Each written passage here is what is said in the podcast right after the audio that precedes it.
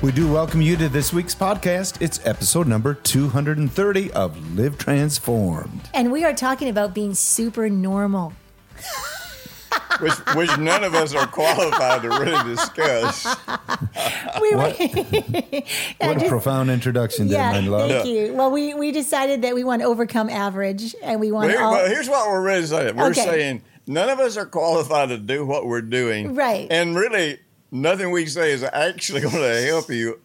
You've got to go get with Jesus and put it in practice. And, and, and really, then you realize I didn't really need them. yeah, but but but but let's all be friends. Let's That's all be friends. Let's Let's all let's all take be friends and do this journey. Kumbaya. No, no, not Kumbaya. Oh. Why can't we be friends? Oh, okay. Why can't we be friends? We're going to be cool friends. We're not going to be religious. We're not going to be friends. kumbaya. We're going to be like Okay. full on 70s. I like the 70s. The music? Yeah. No, just I liked In church in the 70s. Oh, it was I a lot of church fun. in the 70s.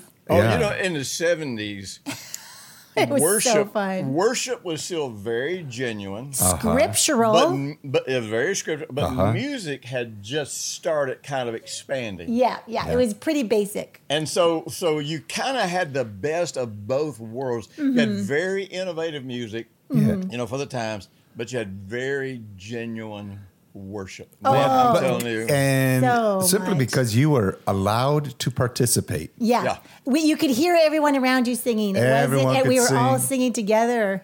You could bring a tambourine to church if you Oh, yeah. You know what? I, I, I, I, I and I try to, emph- you know, I will emphasize this I, Uh-huh. when I used to go out and teach in worship. Me and Jimmy both do because we used to do a lot of teaching about worship. But it's like, you know, you cannot engage your heart if a song has too difficult of a melody, mm-hmm. and if it has too many words, and if it is not musically and emotionally harmonious with where and how the Holy Spirit's leading in that moment. Mm-hmm, mm-hmm. There's a And, you lot know, of factors. We would, we would go in and teach that, and then the worship leader would get up and lead in a song that had 14 verses. You know, uh, uh, you nobody could follow the melody. So, so it really meant you could never shut your eyes and just lose yourself Yeah. in this word and make it to God. And back Yeah. in the 70s, you know, a long worship song had four verses. yeah, yeah. and all the words were scriptural. The melody lines were pretty simple. So you know, you you, you could learn that if you'd never heard it before. You could learn Correct. it in, in about two minutes.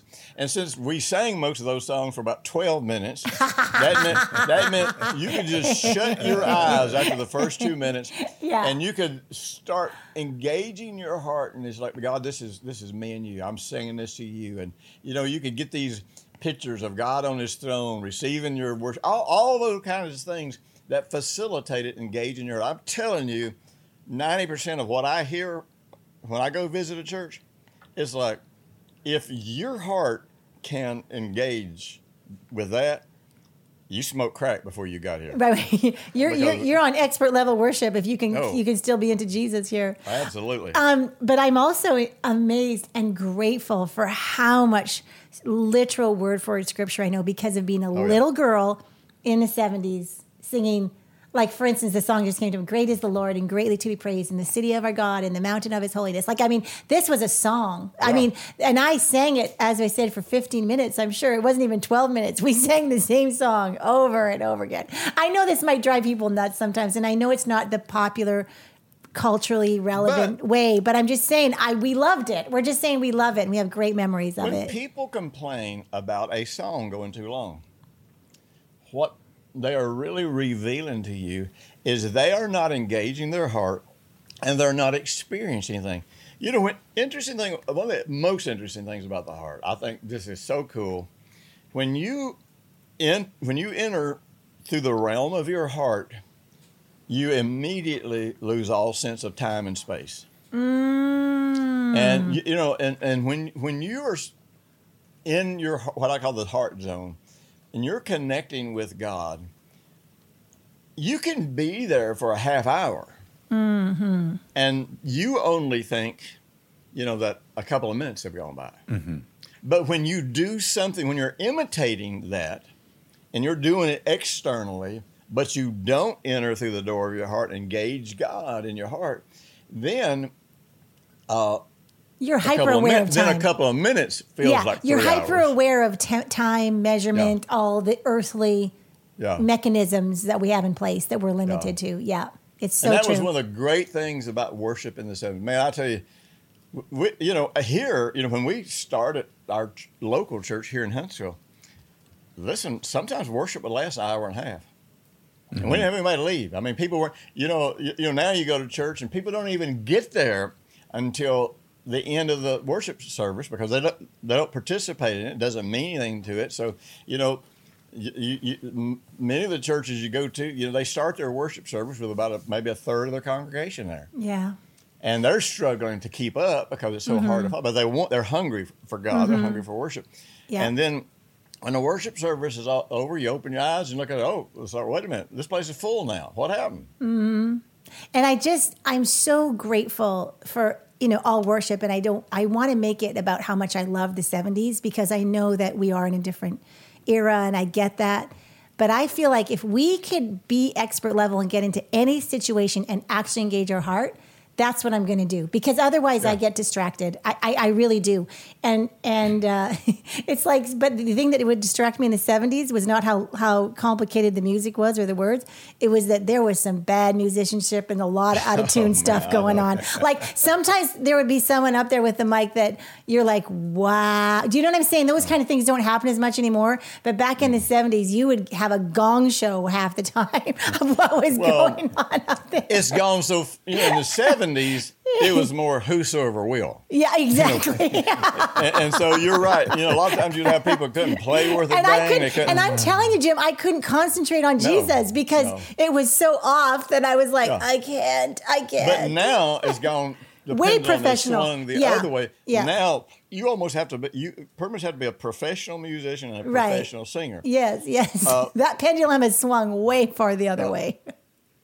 So, but now keep in mind, based on what we talked about last week, you know, when we were talking about ceremony, Yeah. ceremony. See, all of those things: ritualism, Yes, we. This is ceremony, it. Tradition. intellectualism, Culture. All of those things can be good Yes. when, and see, it says this in the book of Colossians.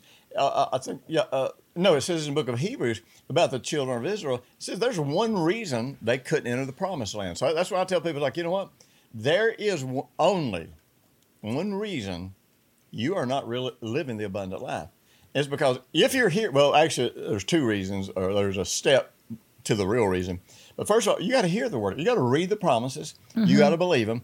Mm-hmm. And, and and but all that comes down to, you know, the writer of Hebrews says there's, there's really just one reason they couldn't enter into heaven on earth, because they did not mix faith with the word that they heard. Mm-hmm. Exactly. There's not there, there there's not another reason. Yeah.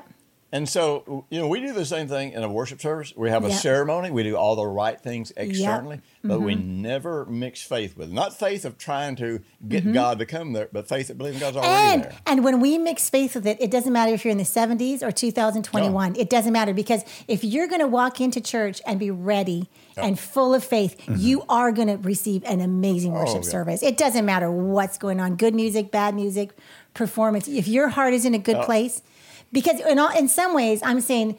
Um, my normal is more worship should be like this. And well, for people that are a lot younger than me, that's not their normal. They would go into a 70s ch- church service and be insanely distracted by what was going on because their Mm-hmm. You know- normal's different.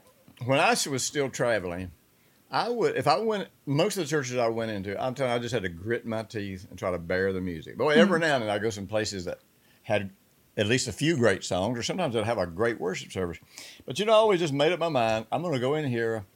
I'm going to, if, if this is a, a worship service that doesn't flow with the Holy Spirit, if it's a worship service that, that is distracting and difficult, I am going to shut my eyes. I'm going to tune all that out. Mm-hmm. That's right. That's and right. I'm going to connect with God. That's no, ma- right. no matter what's going on no around me. matter what. Yep. And I and I have changed the words to to Oh, absolutely! Uh, you When- usually have to.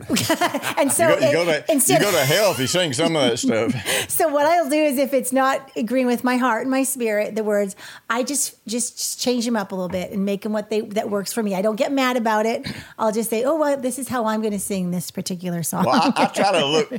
If the worship leader looks at me, I try to look real mean at him just for a second before before I actually get. My, I, I want him to know I hate this.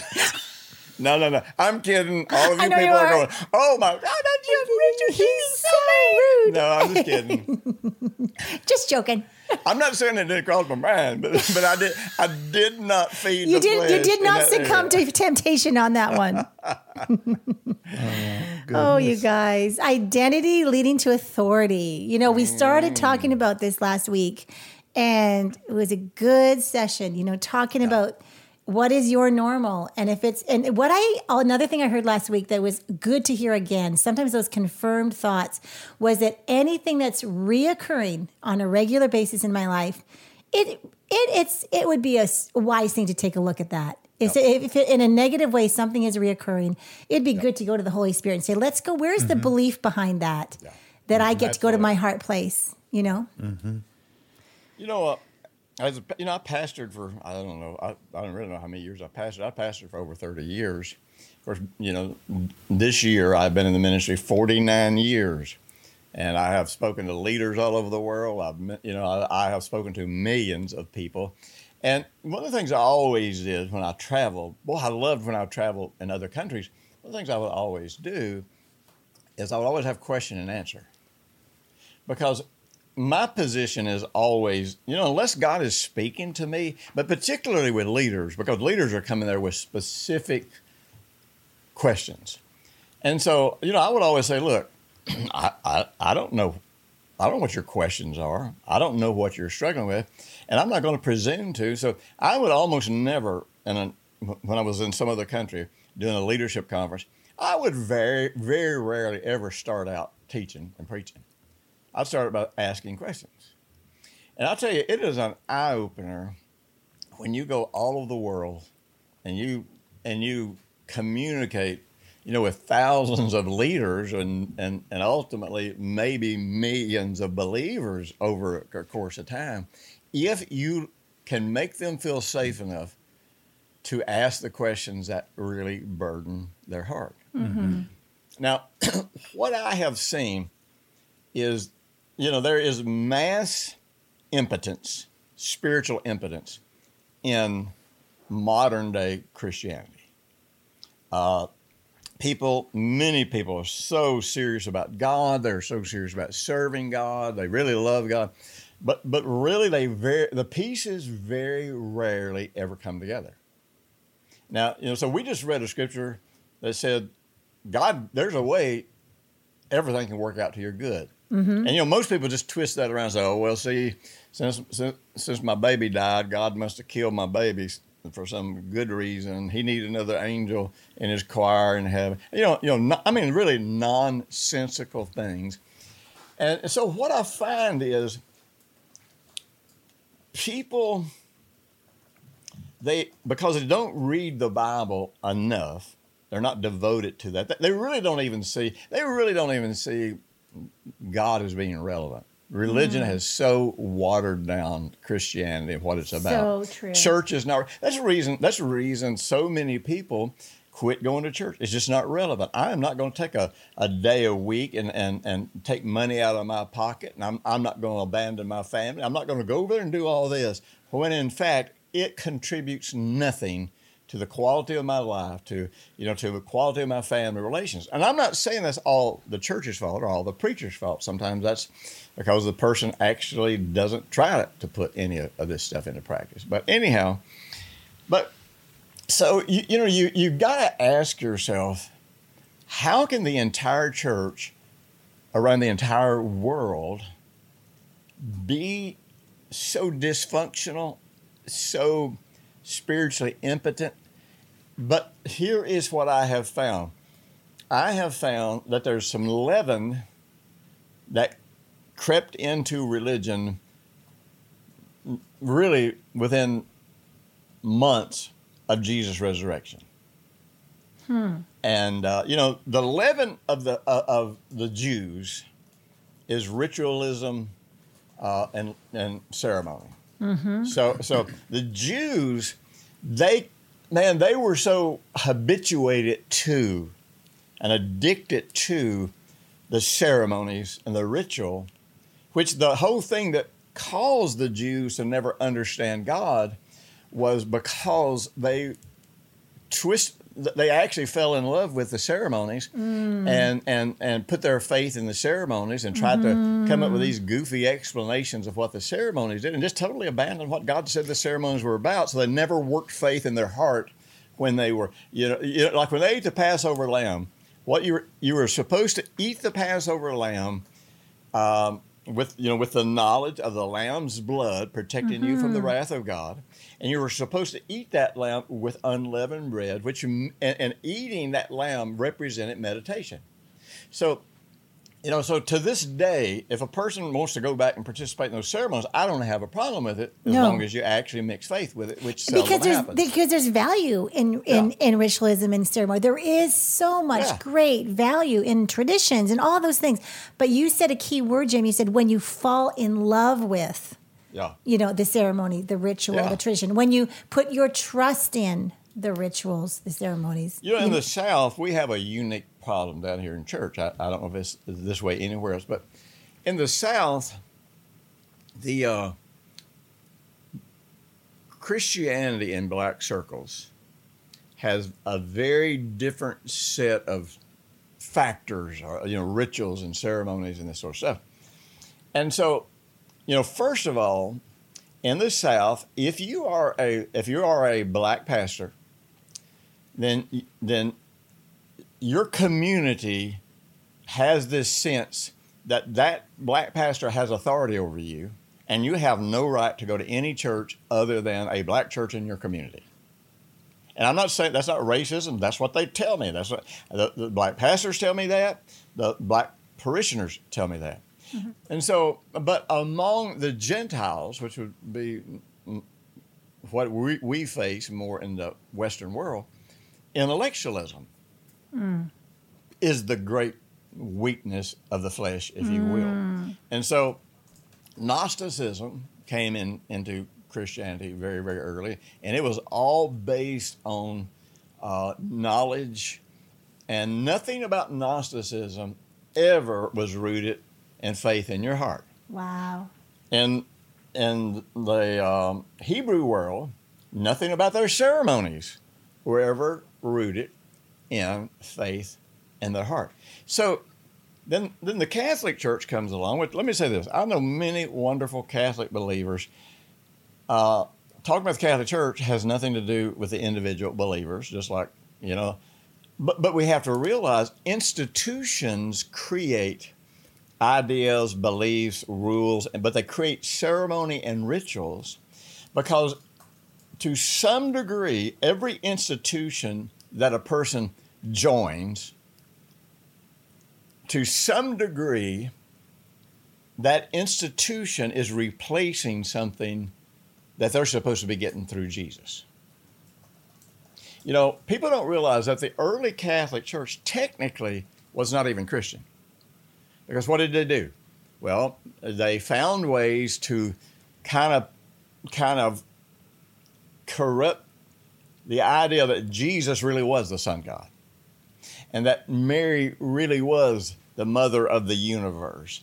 And then they took all the pagan gods and they, they called them saints. So really, they didn't move the sun god. They didn't move, remove the worship of the sun god. They didn't move the worship of the mother of heaven. They didn't remove the, the worship of, of all the local gods. They just called them something different.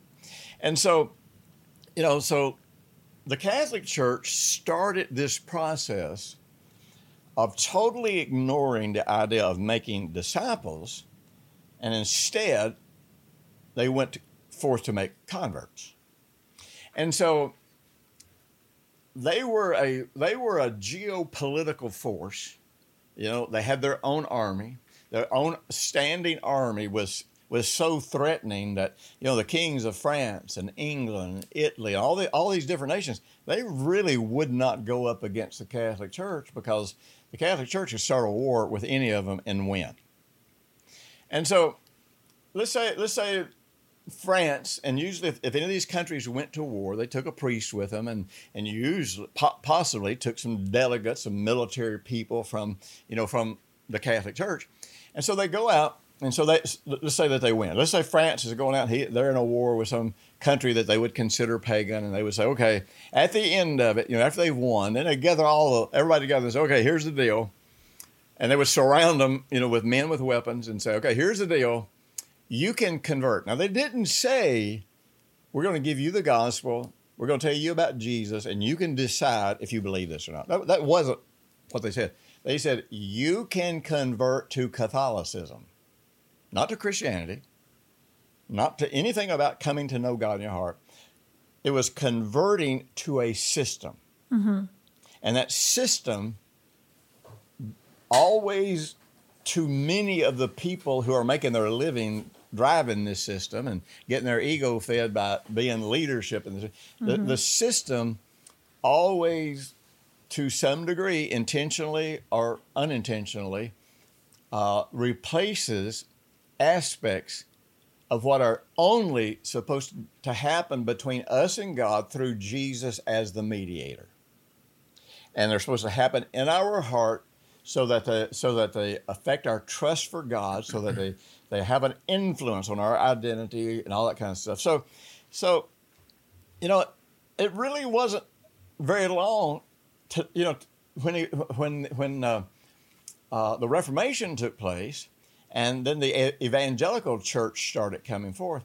Even the evangelical church never said, "Well, let's go make disciples and see if they become converts." They went and said, "We're going to go make converts, whether they ever become disciples." not." This is what you know. This is one of the reasons the whole why I hate the term Christian. I'm Christian. Well, what, what does that mean? Because do- there's no place in the Bible that tells you what that means, other than the fact that it was a criticism from the people in Antioch of the people who were following Jesus. It was kind of a mockery type criticism. So, uh, so, uh, uh, so, so we're going to make. We're, what we're going to do is we're going to make converts. And you know, it, I'm telling you, it doesn't matter what group it is and how good they are and how many wonderful things they do. On some level, whether it is done intentionally or ignorantly by the leadership of the of the institution, or whether it is done by what's going on in the life of the person, we always end up to some degree converting to an institution. You know, hmm. you join a Baptist church. What do they do? Yeah. They take you through. A, they take you through a course on what Baptists believe. You know, I remember when I when I joined a charismatic church. You know, they had like a about an eight week course on on what they believe. You know, and every group I ever saw, you, you got to go through something because you have to believe like we do. It wasn't like this is what the Bible teaches, and we're going to take you on this journey. So, all of that to say, almost every believer I have talked to, when they came to Jesus, they didn't come to Jesus as a disciple. They came to Jesus as a convert, which mean a con means I have no sense of applying this to my life. I have no sense of this is you know of, of, of this is where I surrender everything I believe about anything and find out if it aligns with Jesus' interpretation of the Word of God. There's none of that. It's just like okay, I get my ticket punched for heaven, mm-hmm. and I got my ticket punched for heaven. I don't have no clue what I'm supposed to do next. And there's usually even what most churches call discipleship does not build the biblical and doctrinal foundation that the Bible tells us to build. That God did with the Israelites. He did it. Uh, he did it with the early church. You know, He provided the basis for all this. So people come into this as a Christian, which is a word that means nothing when it comes to hmm. practical app- uh, when it comes to mm-hmm. practical application. What does that mean? You know, if you say, okay, if you want to follow Jesus, then I'm going to invite you to be a disciple. A disciple? What's that? Well, a disciple is somebody who is who is going to surrender to Jesus as Lord. They're going to recognize that He is the only one that's ever seen God. He is the only one that can explain God. He is the only one that can make the Bible make sense. He is the only one. He is the only one that I can use to qualify everything I believe about everything. And so that means I'm coming into something. I'm, I'm not just saying, hey, you know, I'm holding my hand up because I want to go to heaven. I'm coming in saying, I want a, a whole new way of life. That doesn't happen. So people come in and, golly, I, you know, sometimes I hear altar calls and I'm like, man, I'm glad they're giving an altar call, but boy, it would be great if people understood what kind of decision that they were making. Mm-hmm. Now, when we come in, the closest thing to a discipleship program might go through is learning how to serve at church. Well, I'm for that. I think we should serve at church. I think I think church is where a body of people come together. We serve one another. We help, mm-hmm. you know, we, mm-hmm. we help raise each other's kids. We, mm-hmm. you know, we're Help there. the community. Yeah, Yeah. All, all, all those things. I'm for it. I'm not. I am not an anti-church g- guy at all. But it doesn't matter how much of that. So, so then ch- Christianity becomes a conversion, and in this conversion, we convert to a whole new social group. And so, really, church just replaces the old social group that we were connected with. So, so we've got all of these things where we're using the right words, we're saying the right terms. It almost looks real. It does look real to most people, but the real truth is none of it has any basis in what is supposed to be happening in the life of a new convert. Mm-hmm. Mm-hmm. Now, by the, by the way, man, one of the one of the messages that I've got ready that will, I, it, like I say, it may come out this week. I'm not, or last week, or next week, whatever it comes. Anyhow, it's the message called uh, um, "Critical Factors of Faith." Right, right. Man, I love teaching that message. I've taught that in years gone by, and this is you know, just recent. I, I just wanted to put this in this series. But uh, you know, one of the things you, you learn about business is that to succeed at a business, and we talked about this last week, there are critical factors. And you really, uh, like I said last week, you don't. This is the same in your marriage. This is this is there are critical factors in everything that you do, and so m- many people are good at everything except the important things, because the critical factors are the important things. Right, right. And, and so believers are not inter- introduced to the critical factors of this is what walking with God looks like, this is what it's based on. And if you don't get these parts where they're real in your life, then, then nothing will ever, ever, ever work exactly like it's supposed to. Now, you've heard me say this. I've said this for I don't even know how many years, but you know, the first two pillars of faith are creation and creation of man, creation of heaven and earth, then creation of man. Now, I can't even remember. It's something like over 60% of seminaries do not believe that the biblical account of creation is true. Hmm. So suddenly, the one place where we can understand what faith looks like in practice is turned into a myth, has no relevance in daily life. And really, then we turn to science to give us answers, which starts us on a downhill run. So, so, so once, once creation becomes a myth, a Bible story, then what do you do with everything else? Because the same science that says, no, it, Earth wasn't created in six days, those are the same scientists that say it's impossible that Jesus could have been born of a virgin. Mm-hmm. Those are, some- mm-hmm. you know, I mean, you can just go down the list that of those things. People say that once we buy into this key thing, then everything they say against the Bible, against the Word of God, which is never actually fact, uh, uh, factual. You know, there there is more scientific proof, there is more geographical proof, there there is more proof on every level, and the more we understand quantum physics, it comes down to everything about the universe supports the biblical presentation of creation. Yes. yes. Mm-hmm.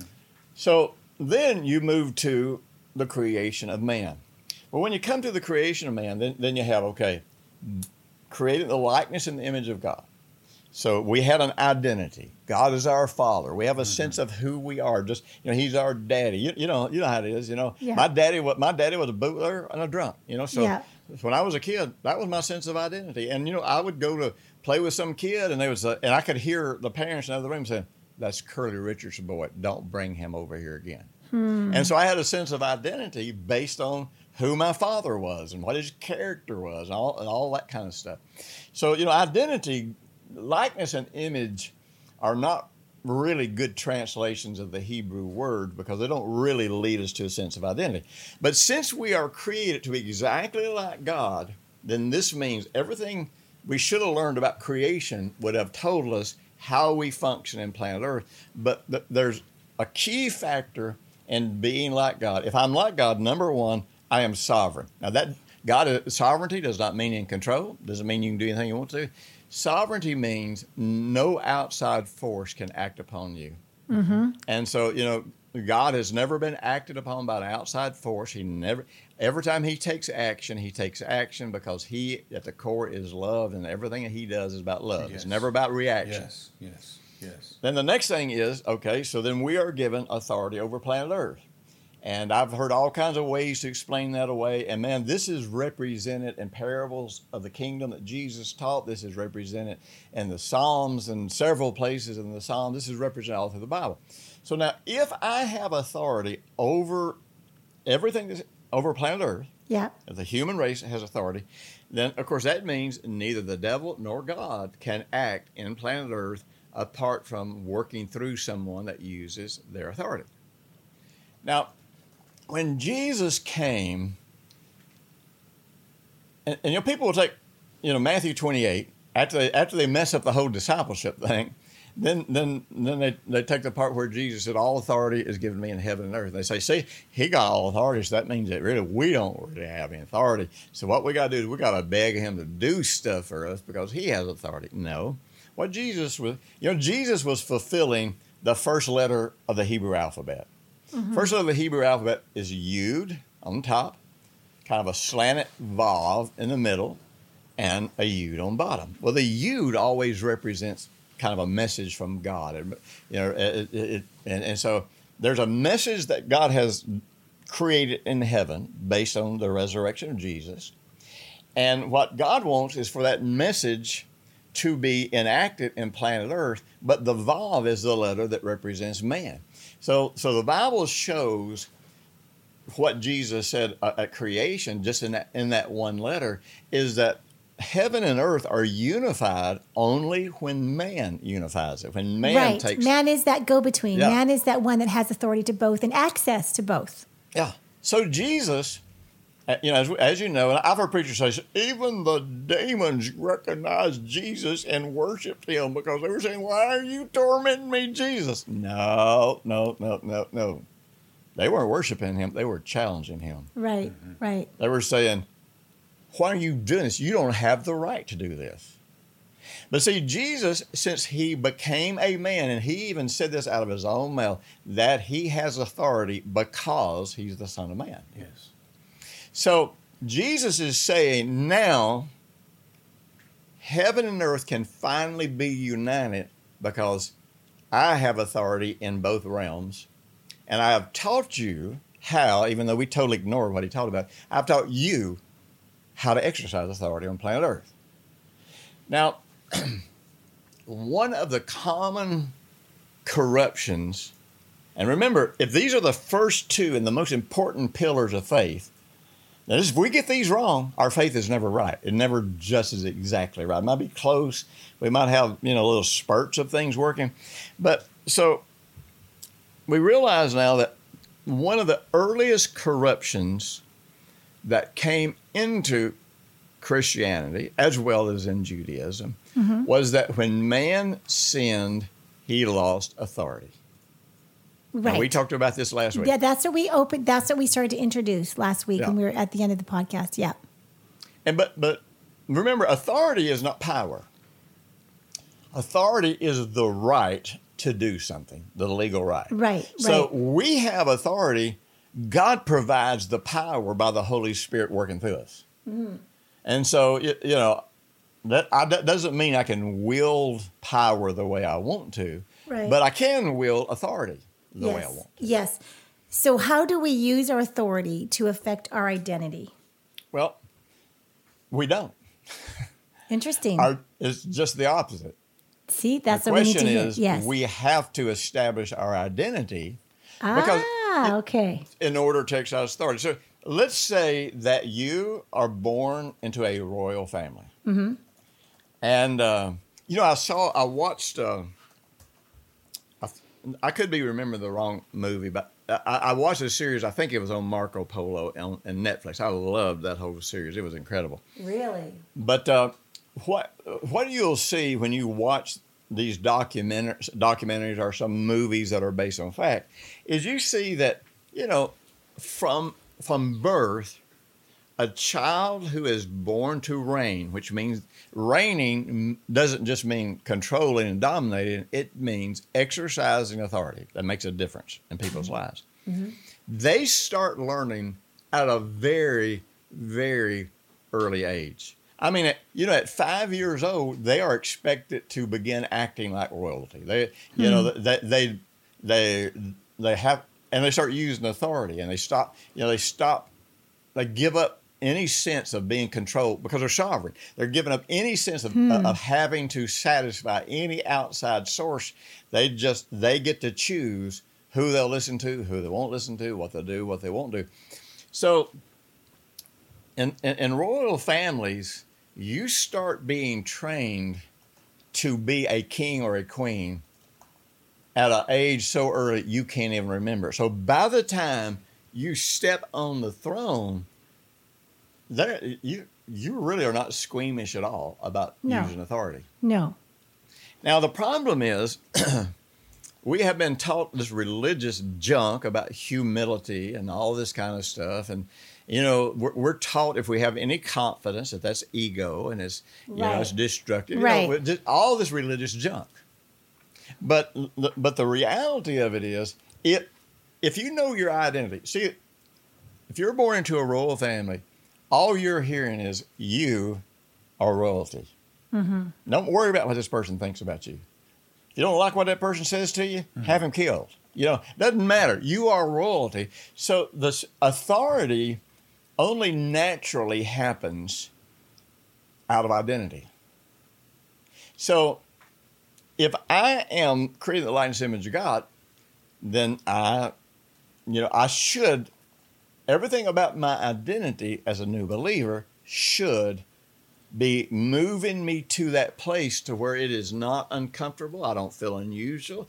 I don't feel egotistical. I don't, you know, I don't feel anything negative about exercising authority because I am not going to, I don't have the authority to do anything that hasn't already been established in heaven. But if I don't know what's been established in heaven, don't Right. believe what's been established in heaven, then mm-hmm. everything is an effort to try to make. I try to produce power then instead of authority. You know, if you if you go in, if you got a kid that's sick, you know, I got a call yesterday. So I got a I, I got a couple of great grandbabies on the way. So I got a call yesterday, and it was like one of my daughters was had kind of put a message on Facebook said, you know, you know, pray for my daughter. Uh, and they had, they thought they couldn't find the heartbeat on her baby. She's she's only about she's not very far along, but uh, so I got the message. I just you know, I didn't do anything almost out of the ordinary. I just walked into another room and I started speaking life in that situation. And I kind of just said that, you know, this, you know, this, this is what, this is what I'm calling forth to have happen. And, um, you know, I had peace. I, I, I didn't have any sense that there was any resistance anywhere. And, and so, you know, I walked back in the other room and I'm like, it's all right. And so sure enough, within an hour, we're getting the call. The doctor said, "Oh no, we, we found the heartbeat now." Wow. Well, that's the way it's supposed to work. But see, if I hadn't had confidence that I had authority, then I would have started trying to produce power. Mm-hmm. I would start Right. going in the name of Jesus. You know what I mean? Shouting and hollering and going through all these gyrations that we think the louder we scream and you know the more we jump up and down and more we sound really we're gonna we're gonna create the power to make something happen. Mm-hmm. I, I don't have to have the power. I don't have the power. Don't need the No. power. Don't even want the power. Right. God has the power. Yeah.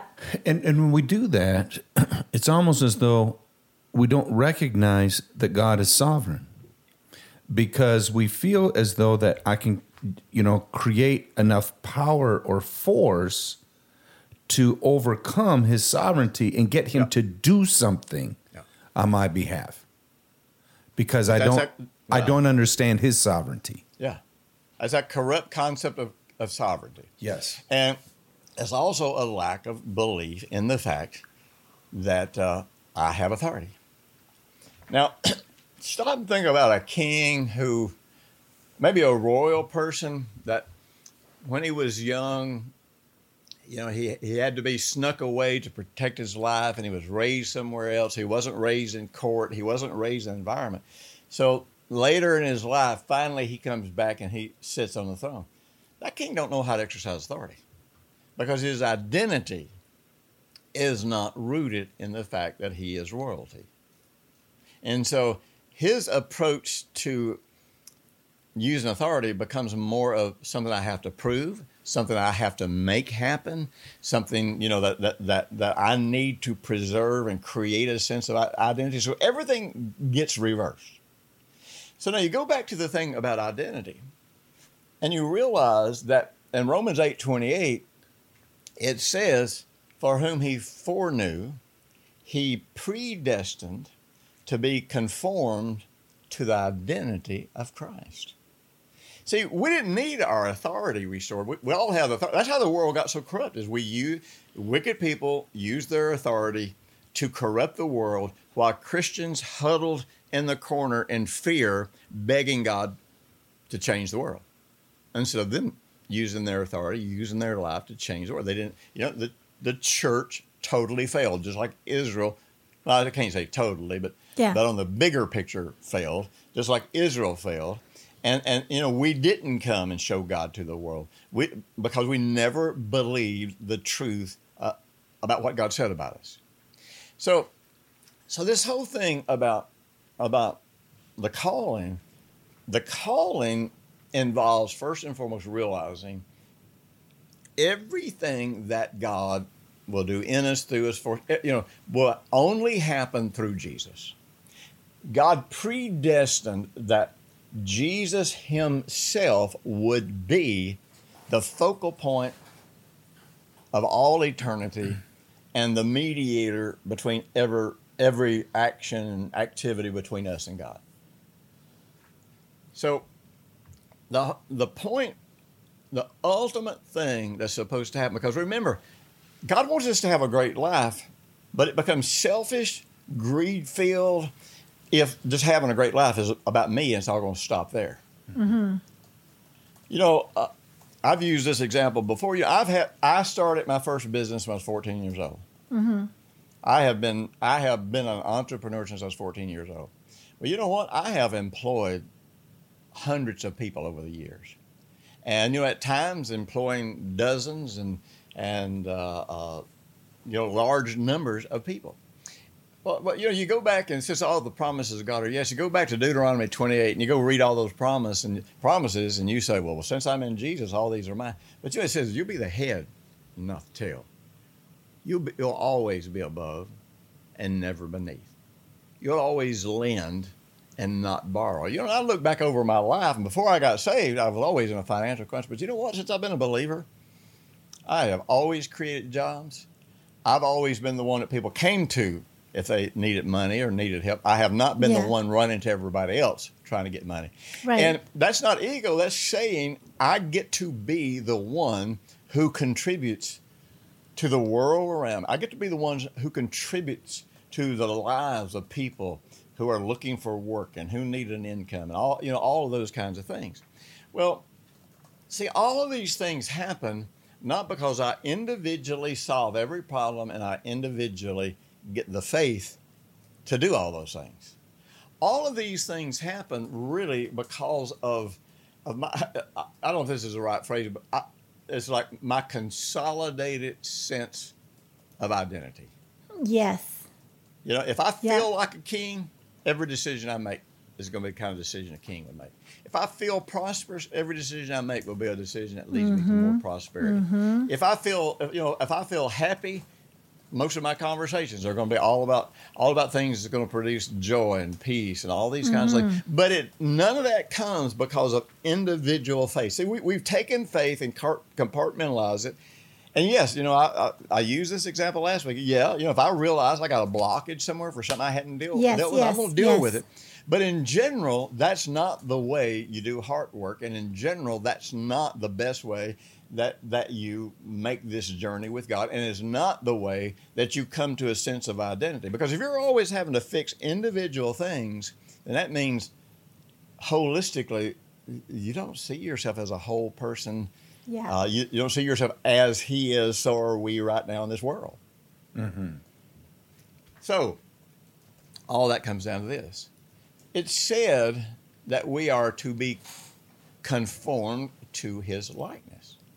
Well, that word conformed, and we mentioned this back a few weeks ago, in the Greek means jointly transformed. So it's talking about a process of transformation that we go through, but we go through it with Jesus. Not with Jesus in the sense that he's walking beside me holding my hand, but in the sense that Jesus did something so profound through his death, burial, and resurrection. And I can enter into that so that I die with him and I experience dying to every, every sense of myself outside of Jesus.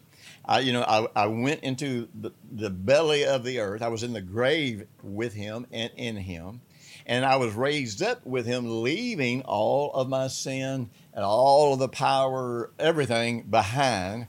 And I ascended to the right hand of God, putting all principality and power under his feet. And since I'm in him, it's under my feet. And so now I'm living, he's living in resurrection life. Since I'm in him, I'm enjoying that resurrection life. He received an inheritance from the Father.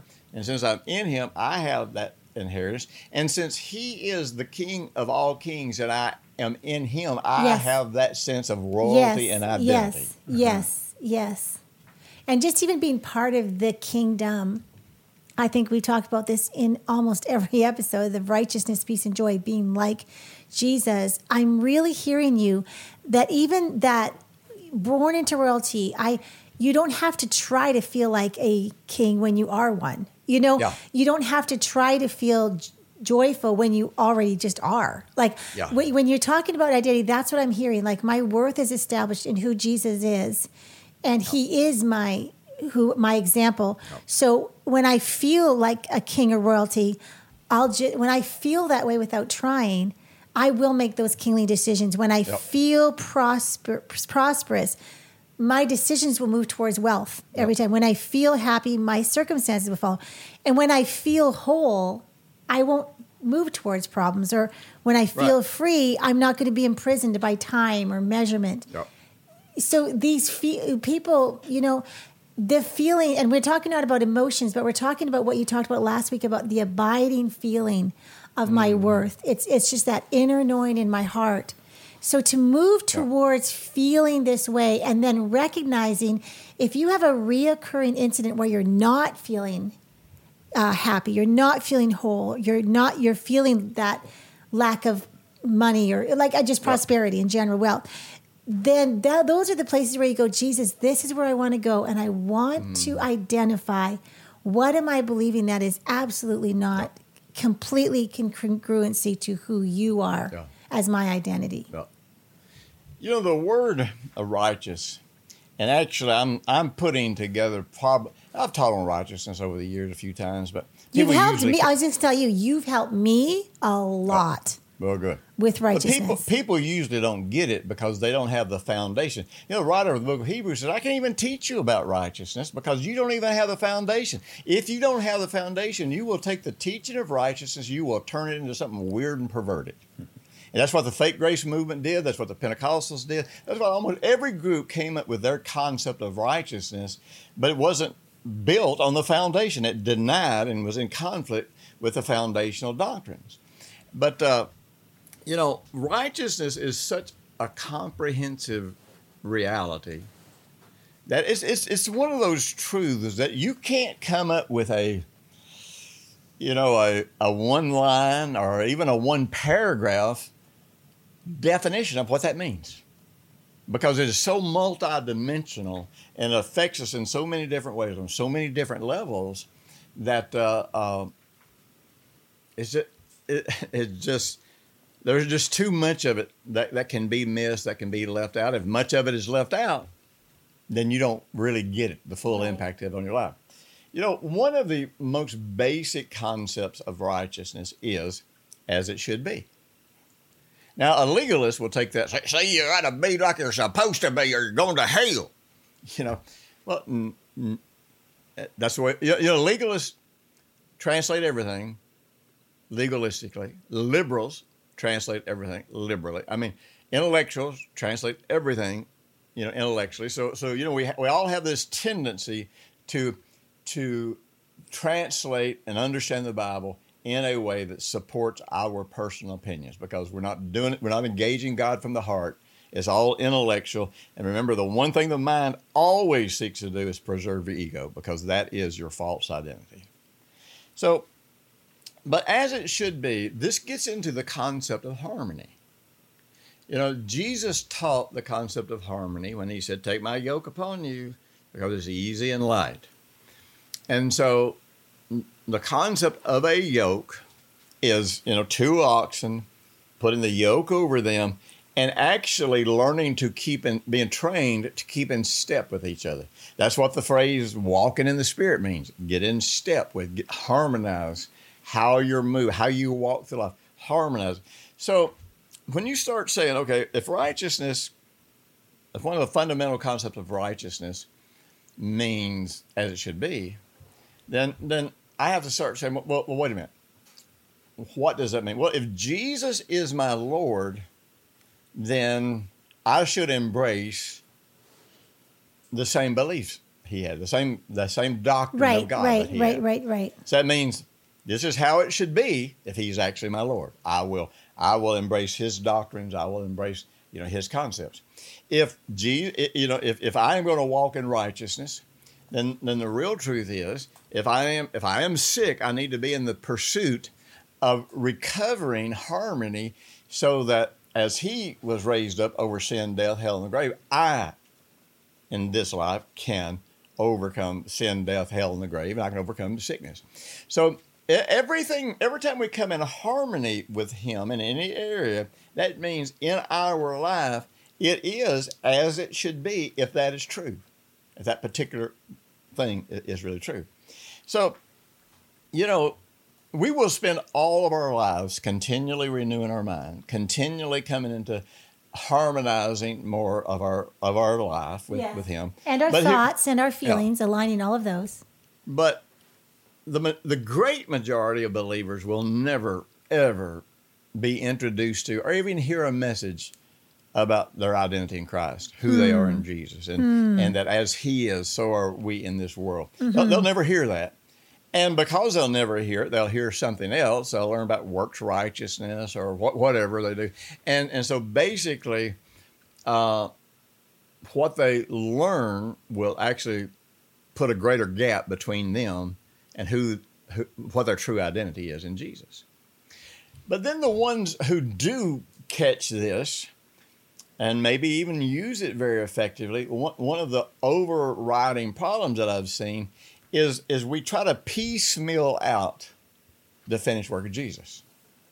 So I've got to go get individual faith for prosperity. I got to get individual faith and learn how to believe for healing. I got to get hmm. individual faith. I got to learn how to have. So you got to learn how to have all the different kinds of faith. So really, what happens is we are constantly. I mean, we're trying to use our faith to do it. Basically, we're trying to fix ourselves. Yeah.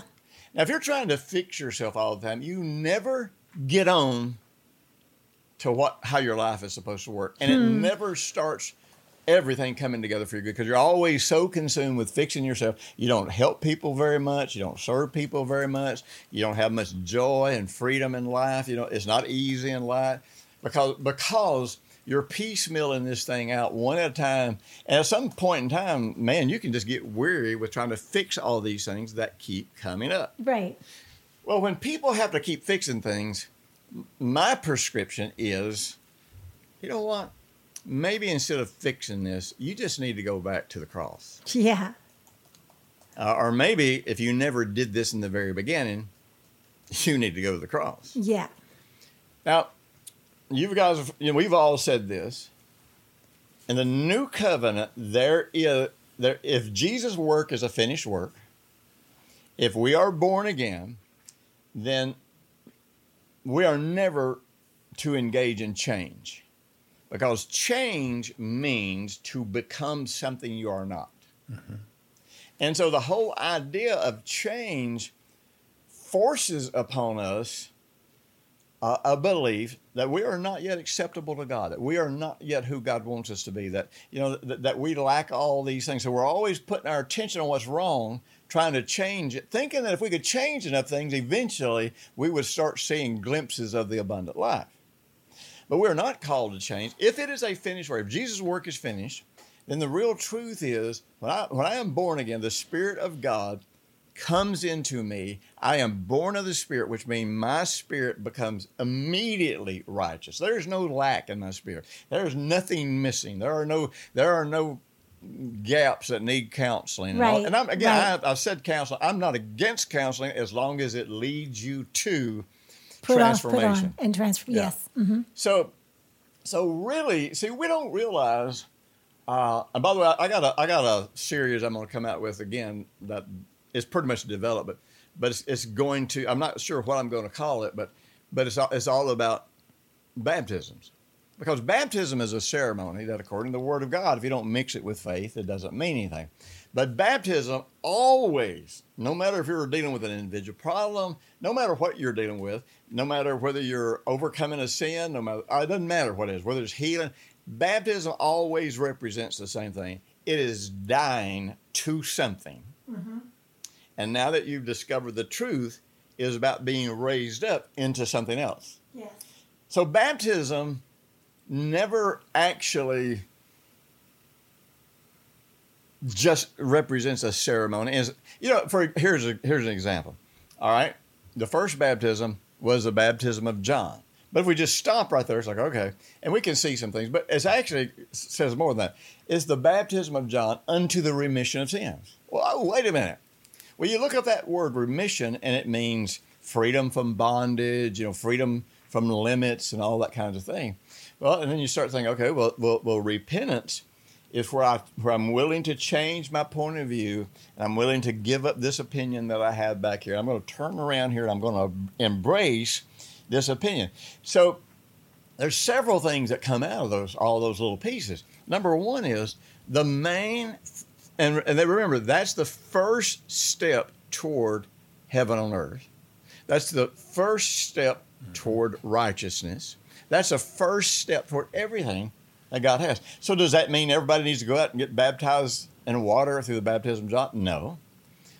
Uh, it means that this is saying, saying, first of all, if I want to get free from my sins, I mean, not only do I need the blood of Jesus to wash me, you know, all that kind of stuff, but actually, if repentance is changing my mind and giving up my opinion and accepting God's opinion, then this is a baptism of dying to my opinion.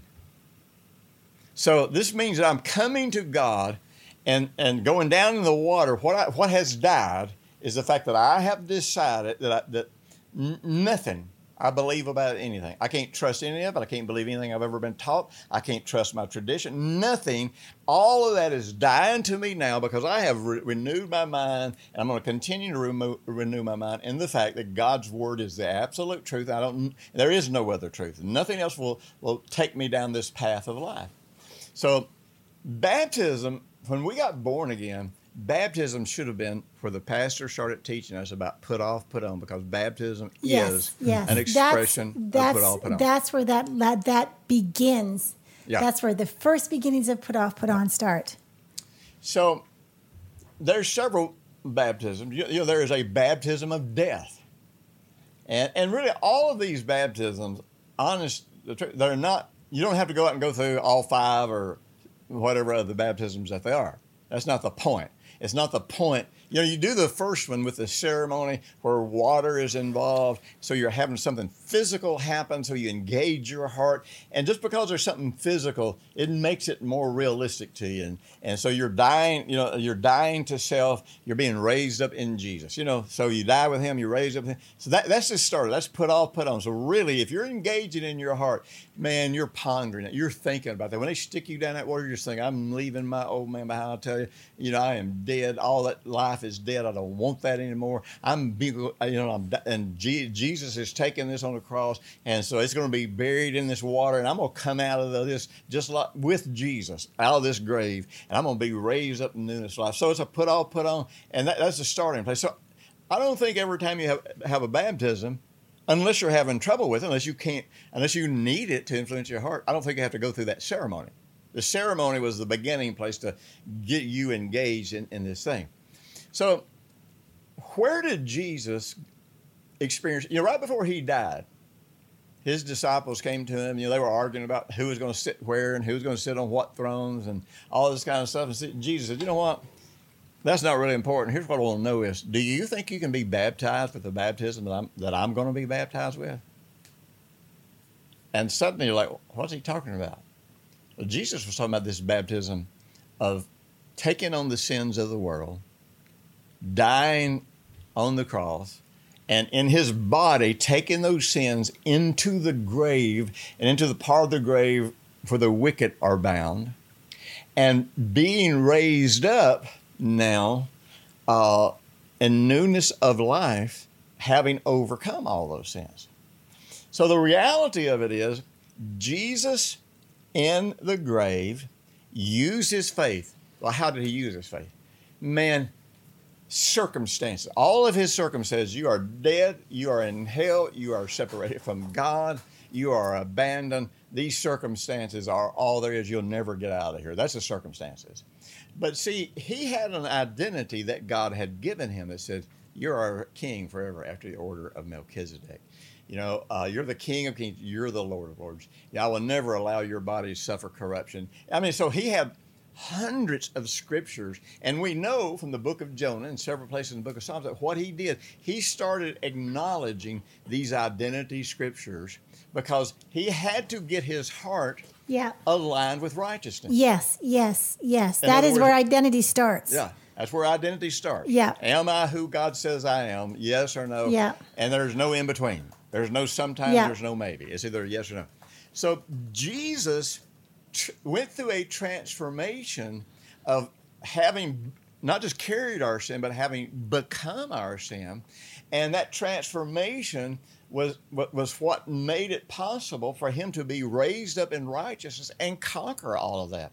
And so, so he came into his identity exactly how we connect to our identity. The only difference is before Jesus, you just had, you know, you looked at it, didn't happen inside you. You know, you didn't have the Holy Spirit in you. All these factors that weren't happening. But, but we're looking at this and wait a minute. I don't know how this happened, but somehow, if he became my sin, then everything, everything that was me outside of mm. outside of him, died That's right. and and he obtained righteousness. So if I am raised up in him, I am raised up in his righteousness. Yes, yes. And when he was seated at the right hand of God, I was seated right established, there with like him. identity established right there. so every person, and by the way, I'm, I'm considering with this next series, I'm that, uh, this uh, series I'm going to be releasing on always above, never beneath. I, and of course, we go through this in heart physics. You know, we teach this in the second heart physics module called I can't remember uh, uh, what is it called. I, I can't remember, but the Okay. second one, you, you know, you go through you go After through essential. essentials. Okay. It's after essentials. The second one, new oh, beginnings, New beginnings. That's it. and, and it's all about creating ways to see yourself there at the mm-hmm. cross with Jesus mm-hmm. and see yourself and experience yourself actually going into Him and that part and all of that dying and, and you coming up literally a brand new person. So if you're going to have, if you're going, going to be jointly transformed with Him, you've got to go visit the place where He was transformed. You got to enter into that death, into that burial, and into that resurrection because that's the transformation. See, transformation is not becoming what you're not. Transformation is simply believing and putting on and harmonizing with who you really are. I want to tell you, this is Yeah. the hinge pin of of transformation and identity. Mm-hmm. And so the thing is, when I do this, and this is my reality, I'm not going to be coming back over every little detail because when those details arise, I'm, I'm, I'm immediately going to have the mm-hmm. sense that that's not me. You mm-hmm. have no right. Go away. Mm-hmm. and, and that's it. That's that's it. You know, you know, some of the battles that I used to. I can remember things I would be tempted with when I was a new believer. It'd take me days or weeks to deal with and overcome. And you know, now it's like, no, No, you don't have any place in me, no. And that's it. That's Yeah. the whole thing. You know what I mean? Yes, I do. I feel the same way. Because we've already established who Yes. we are. How could how could you have a place is in me? such freedom. Yes. Yeah. that is absolutely not even a consideration. It's not even close Yeah. because my righteousness is that's just not who I am. You know, one one of the best tools I think that's the easiest to use that people don't run away from, if you want to establish your identity, is the prayer organizer. Mm-hmm. And they can get the prayer organizer through the Live Transform site because in trans in the prayer organizer, every day you're you're, reminding yourself, this is who God is. This is how Jesus manifests that aspect of the character, nature, and identity of God. And this is who I am because I am in Jesus. And so you, you start linking God the Father, you know, God the Son, and then the Holy Spirit makes it come alive in your heart. And so you get to a place, you know, I can't, I could, I, it wouldn't matter if I was living somewhere sleeping under a bridge. I don't even know if I could ever feel poor again. yeah, exactly. No, honestly. No, I believe you, and I feel the same way. There's, it's not a possibility. No. And like I say, because it's not even based on what's happening. And, and you know what? I was even thinking, it's here. almost like when you've established this righteousness, established your identity in Jesus, it's almost like I, I laugh when I think about like an expert level of when kids play video games. It gets you kind of like this expert level. Like I can feel ultimate freedom even if you put me in a free, prison, or you know, Yep. I could feel loved even amongst overt rejection, because, Yeah. and I can feel rich or wealthy even if I'm living under a bridge. Like Yeah. the this is where your inward life and your the the reality of Jesus in you is so is so established nobody can take that away from you. See, religion, one of the great deceptions of religion is redefining words. Mm-hmm. Once you redefine a word, then people, and the Bible tells them to seek this, whatever this is, then people are seeking it, but the problem is they got a wrong definition. So they're not even really seeking what the Bible says. So religious became, re- uh, I mean, see, righteousness became a pious, uh, perfectionist, Yes, some perfectional. Yeah. judgmental. I am flawless and above you. so Mm-hmm. wow, you're doing really good. That's kind, that's kind of what people think of when they hear the word Yeah, righteousness. and yet has that- nothing has nothing to do with that. We have had people in, in our office, Jim, when we talk about righteousness, peace, and joy, and you can hear that that righteousness is just mm, like making someone just Oh, yeah. cringe. And when we have begun to, their heart gets open, and then we're able to speak the truth of what righteousness means.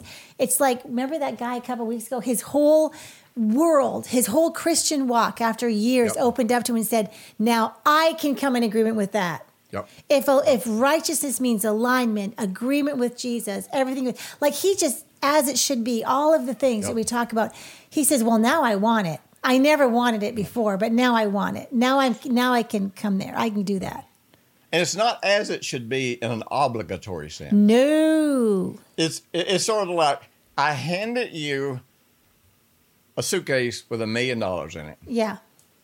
Now, if you're not living a great life and got a nice, comfortable house and taking care of your family, then you got the million dollars. It's yours. Yeah. But you're still not living as as it should be. Right, because you've got the million dollars, but you haven't opened it up and you haven't Yeah. started spending it. But if you go buy your comfortable house and you know a decent car and you start taking care of your family and fe- now it's as it should be since you are a millionaire. right, right, right. And so it's not it's not about obligation trying to become. It's the it, it is the reality of how it has to be if this is who you are. Yeah. Mm-hmm. But I think I think well, I think I have just drug us overtime today. Oh, right. Yeah. No, that's been really good. But I love that last illustration. I love the whole thing. But that, that million dollars in a case is such a great illustration because we have been given absolutely everything. Mm-hmm. Yep. Even though we don't, maybe haven't physically, tangibly been given a million dollars, we get all the feelings that come with all of that. And not, But if not, it's not anybody, if anybody money. wants to give us a million dollars, Yeah, they're welcome We'll to see. it. We'll, Yeah. we'll take it and kind of see how. and it you know, us after a while, money becomes so not important. That if prosperity is important, and and and of course I'm in agreement with how I feel prosperous, but money is just such a, a little tool of the earth. It's like it's just just a thing. Just something you, something you it's, use. It's yeah, it's not a goal. It, it's No. not a, a measurement. It's just something that we happen to use in this world. Yeah. Fantastic. Jim, you have you. really you've taken us over time in a really good way. This has been mm-hmm. great. Establishing good. our identity and Yeah. our authority. Yeah. Another and- another Oh, and and by, by the way, out Please. of that, that means I'm just going to naturally exercise authority because that's how Yeah. it should be Right. if I'm righteous. I'm sorry, Right. Bob. I just had No. to put that. Yeah, you last know, no, little no, no, no. It's true. there, We needed that last sentence in there. Yeah, and it's it's so important. But again, use this podcast and take time to go and re-listen. Mm-hmm. You know, make the notes, and and Jim, as you said earlier, I just in that in the true sense of humility, you know, I'm going to walk in repentance because there are things that my father has said about me to be true that I've dismissed Yep. you know, and and is is not deserving. Jesus says, "I've come to reveal God as a Father," and with a Father's heart, there's nothing more in Him that He wants for us to see the truth of our identity in Jesus. Mm-hmm. Yep. That's And I, the the thing that would break my heart is that if I would have a daughter or son of mine that would believe that they don't belong, Yeah. yeah. Yeah. and and the father says, "I've done everything. don't- and if they didn't, then they could have mm-hmm. access. yeah, you've mm-hmm. got access, and you do belong." All that we have is yours. yeah, Yeah. yeah. Jim, thank you. Hear hear the heart Well, of a thank you. father, Yeah. inviting you. That's it, Bob. Mm-hmm. Hear that heart of the Father. That's good. All right, Jim. Thank you so much. Here we go again. Thank you. And we and there you go. You nailed it again. And there we go. And there we go. And we love you guys. And thanks for listening. Thanks for being part. What? Thanks for being friends with us. Taking the journey with Taking the journey together. Yeah. We'll see you next time. Alrighty. Bye bye. Bye bye.